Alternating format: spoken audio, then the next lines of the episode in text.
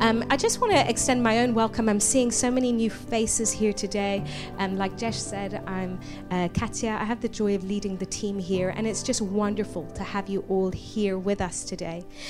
I am so excited about this morning. I'm going to be speaking on something uh, that maybe, when I tell you what it is, you might think is a little bit unusual for me to be excited about it.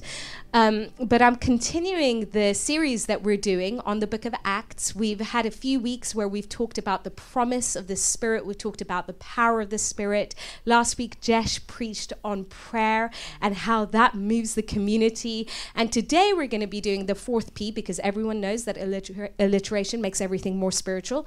The fourth P, which is persecution. Ooh, silence in the room. I'm so excited about how God is going to sharpen our faith this morning. And um, I'm just going to speak for about 10, 15 minutes. And then we're going to have an interview this morning, and I'll introduce that in a few minutes. But first, let's just read together.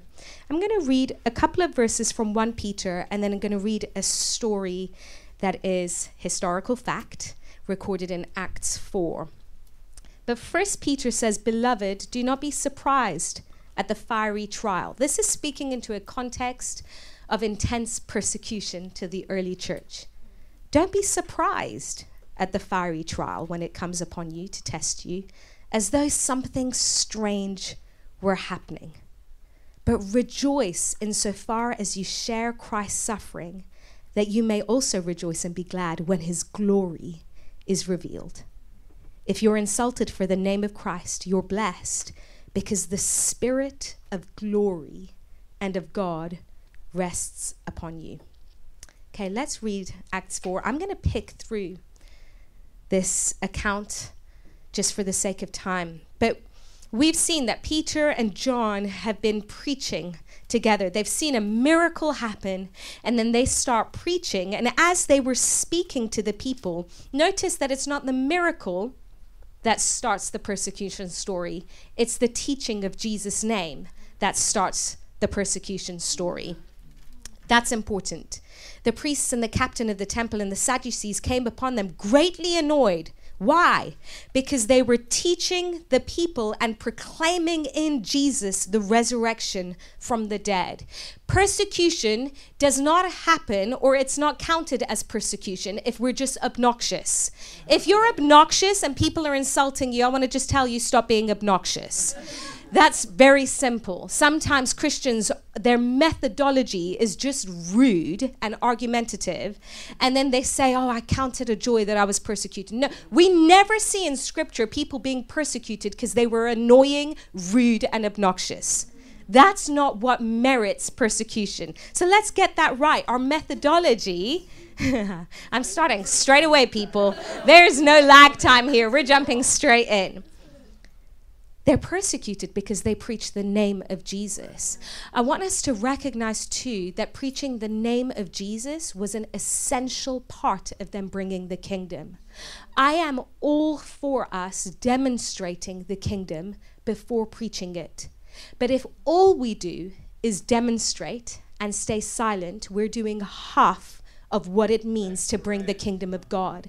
And for too long, Christians have become less and less courageous in speaking the name of Jesus, and we justify it by saying, My actions speak louder than my words. That's not how it works in the New Testament. Your actions hold hands with your words, and they both go together. And it's crucial that we do that because if not, we won't fully be bringing the kingdom. We won't fully see the fruit of the kingdom. And in fact, we'll never experience persecution and we'll wonder, wow, I'm just one of those Christians who's going under the radar. Exactly. You're one of those Christians who no one is fully identifying as Christian because you might be doing the acts of the kingdom, but you're shy about saying the words of the kingdom. We want to do both. In this community, we want to be the hands and feet of Jesus. We want to go on the streets and love the poor and heal the sick. But notice it wasn't the miracle that got them in trouble. It was when they said this miracle happened by the name of Jesus. That's what changed. And we as a community do not want to shy away from the name of Jesus. We want to be a community who say, I belong to Christ. Whatever that might make you think of me, I want you to know that I belong to Christ. But the other way is also true. We don't want to be a community who just speak and never do, who describe the beauty and the power of Jesus, but are never able to demonstrate the power and beauty of Jesus. They go together. Anyway, we're preaching here this morning, and they arrested them. The proclamation of the name of Jesus and his resurrection. Don't water it down. He was a good man. He's so full of love, but we're not going to talk about his death and resurrection because that makes it weird. No, it's the power of God. That, the death and resurrection. We want to speak these things. And they arrested them, put them in custody until the next day, for it was already evening. But many of those who heard the word believed. If we don't speak, we rob people of the opportunity to believe we leave them with a miracle, but no, um, no breadcrumbs to believing.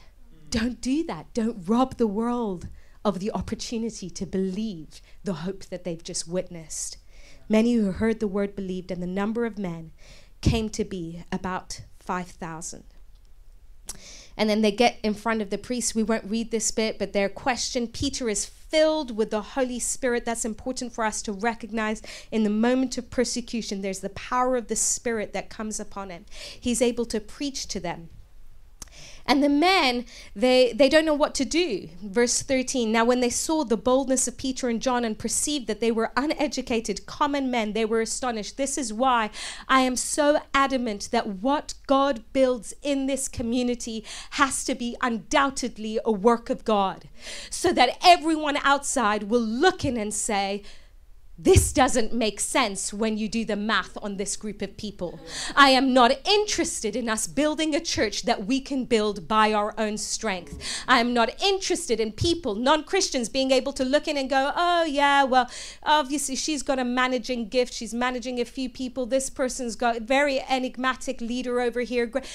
That's not what's going to bring the kingdom of heaven. We want God to so build his church, which is his promise and his responsibility, not ours, by the way. We just come with our hunger and our willingness. We want Jesus to so build his church in this place that the city of Boston will look at us and go, it doesn't make sense. These are just uneducated, normal people. These are just people who could not do what is happening. And then they turn to Jesus because of it. They saw that they were just normal men and they were astonished. And they recognized that they had been with Jesus. I wonder if men and women recognize that you and I have been with Jesus. I wonder if people see your life and recognize who are you spending time with? What is happening? They recognize they've been with Jesus. But seeing the man who was healed beside them, they had nothing to stay, say in opposition. The miracle spoke for itself. And then they tell them, don't, don't speak to, uh, to anyone more about his name. But Peter and John say to them, whether it's right in the sight of God to listen to you rather than to God, you must judge. For we cannot but speak of what we have seen and heard. I spoke a couple of weeks ago that there are no second-hand witnesses. In a court of law, you don't have a witness who didn't actually see the crime, but they heard someone else talk about the crime. No lawyer would ever have a witness who hadn't actually been a first-hand witness. But many of us are trying to speak of what someone else has seen and heard, but that's not what it means to be a Christian. We spend time with Jesus so that we speak of what we have seen and heard. Yes, your testimonies sharpen my faith and build hunger in me so that I can go to Jesus and see the very same things. But your testimonies are not enough for me to live on. I have to see, I have to hear so that we can speak of what we have seen and heard. And they further threatened them. But they let them go, finding no way to punish them because of the people, for all were praising God for what had happened for the man on whom this sign of healing was performed was more than 40 years old. Sometimes we think it's too late for God. This man had been waiting for a miracle for a long time. Don't give up on what you're hoping for. when they were released, they went to their friends. Isn't it good to have Christian community to go back to? They went to their friends and reported what the chief priests and the elders had said to him said to them. And when they heard it, they lifted their voices together to God and said, "Sovereign Lord, who made the heaven and the earth, sovereign Lord. They're saying, You reign above it all. In that moment of persecution, what the, the ground that they stand on is we serve a sovereign God.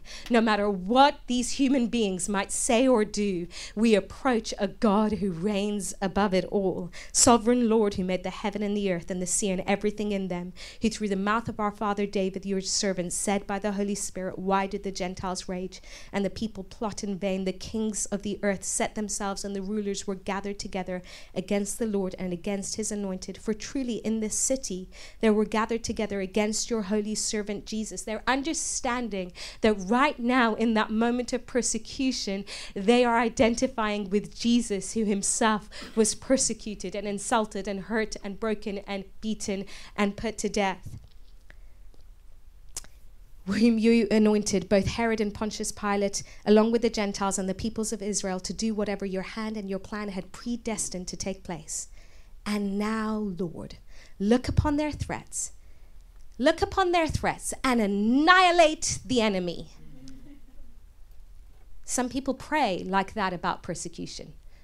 Doesn't work in scripture. Look upon their threats and grant to your servants to continue to speak your word with all boldness while you stretch out your hand to heal. Notice they understand the responsibility. Our responsibility to speak, your responsibility to stretch, stretch out your hand, Lord. I understand my job.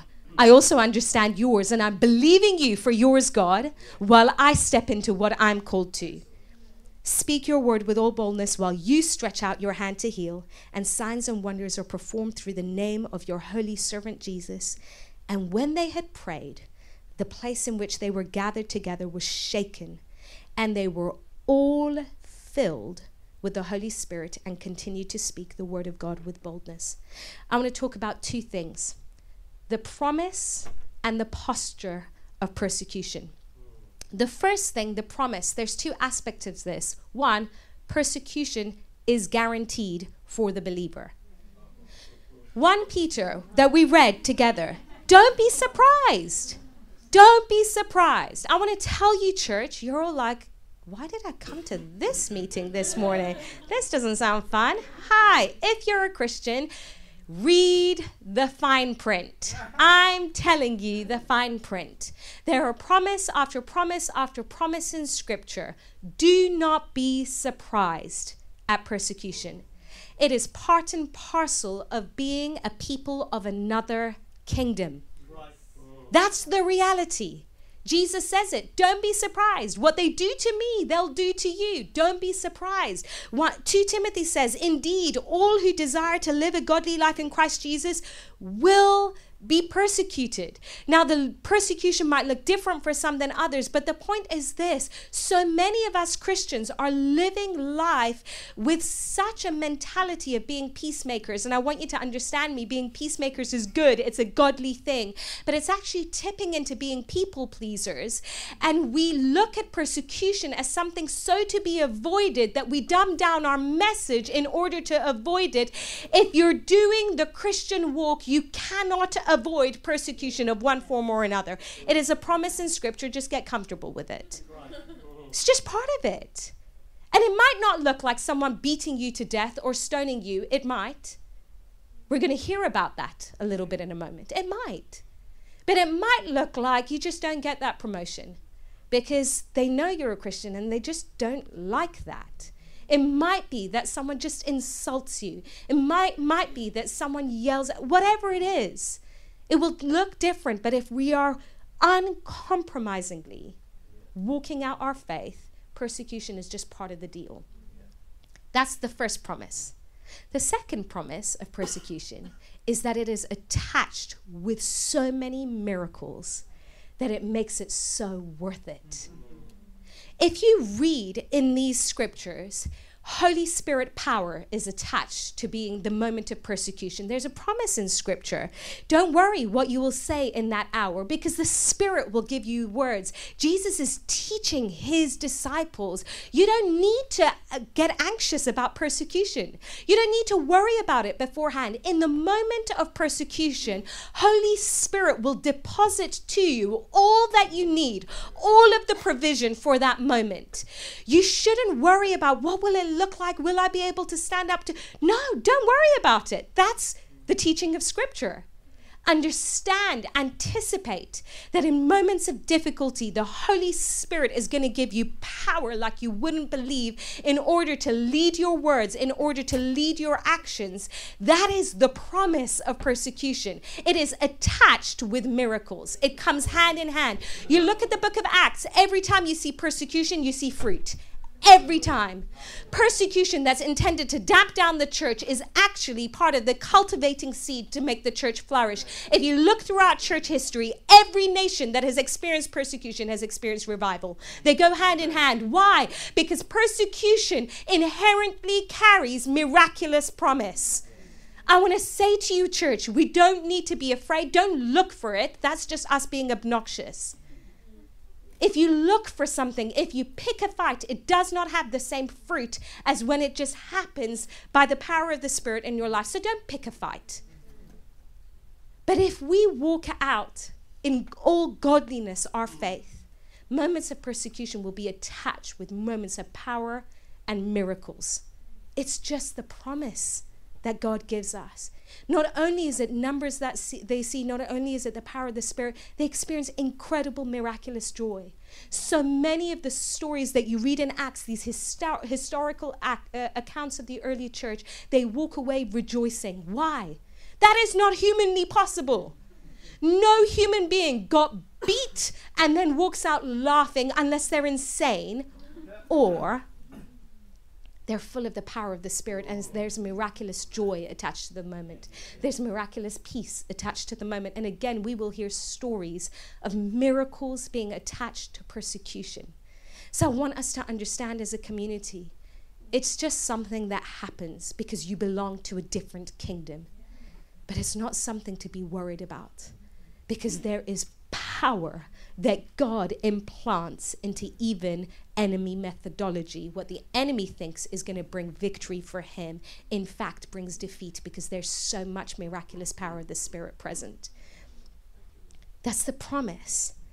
And then what is their posture? I want to do this quickly because I want to get to the interview for a second. But posture, they pray together. They pray not the annihilation of their enemies. They understand their battle is not against flesh and blood. I want us to be really clear human beings are not your enemy. Human beings all over the world that persecute Christians, even putting to them to death, they are not your enemy. They are not my enemy. They are not Jesus' enemy. We do not battle against flesh and blood. And so we don't pray the annihilation of people. That would be reasonable if you were operating in human power. But in the moment of persecution, as the people of God, we're not invited to operate in human power. We're invited to operate in Holy Spirit power. And Holy Spirit operates in such forgiveness and generosity and mercy and kindness that they don't go home and pray immediately for the death of the high priest. How dare he come against the people of God? I hear Christians praying like this sometimes, and it scares me because they've not understood the heart of the Father at all towards those who are so broken that they do not understand the kingdom of light when they encounter it. No, these believers, they pray. They pray not against them, they pray for internal boldness. And I want us to see that they pray, the whole community prays for the whole community to be bold. Right now, only Peter and John have been persecuted. What they don't do is say, Oh, Peter and John, c- come into the circle. We're all going to surround you we're going to pray for you to have courage and then we're going to send you out. Sometimes I see Christians praying like this. In fact, I remember a prayer meeting that I don't think will ever, ever leave my mind. I was so horrified at that prayer meeting. We were praying for the persecuted church, and a guy stood up and he thanked God, persecuted church in another country. And the guy stood up and he thanked God for the blessing of persecution. And he said, No, we know the blood of the martyrs is the seed of the church. And so we just pray more persecution, Lord. Give them boldness. And I thought that is so unbiblical because when you see prayer around persecution, it's not an us and them scenario as if we're shoving a Christian into the jaws of a lion as long as we're over here safe. But we pray as the people of God for boldness for us as the people of God. When we're going to pray for the persecuted church in a moment, they might be experiencing more persecution than we are as a community right now. Our prayers are not going to be, oh, give those poor Christians over there some courage. Thank God that we don't experience persecution ourselves, of course. few. What we're going to pray is, God, give your body, them and us, courage and boldness. Give us the ability to stand up and preach the gospel with all boldness, no shame, no embarrassment. Why? Because we're one body. We're not thanking God that we've missed the bullet. We're saying, Give me the courage to stand up in the same way that I'm praying for them to. Does this make sense? This is not an us and them. This is an all of us. That's the posture of persecution. We bless our enemies. Matthew 5 pray for those who persecute you, bless those who hurt you. That's our posture. Bless them, God. What is the biggest blessing that they could have? That they would know God. These people who think that they are operating in some kind of whatever, let them know you, Jesus.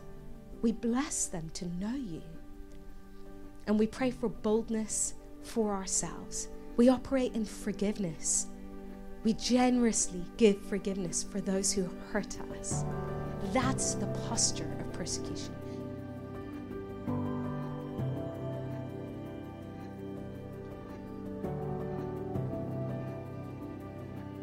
This is the Sunday morning podcast from The Table, Boston, where you'll find the latest teachings from our Sunday meetings.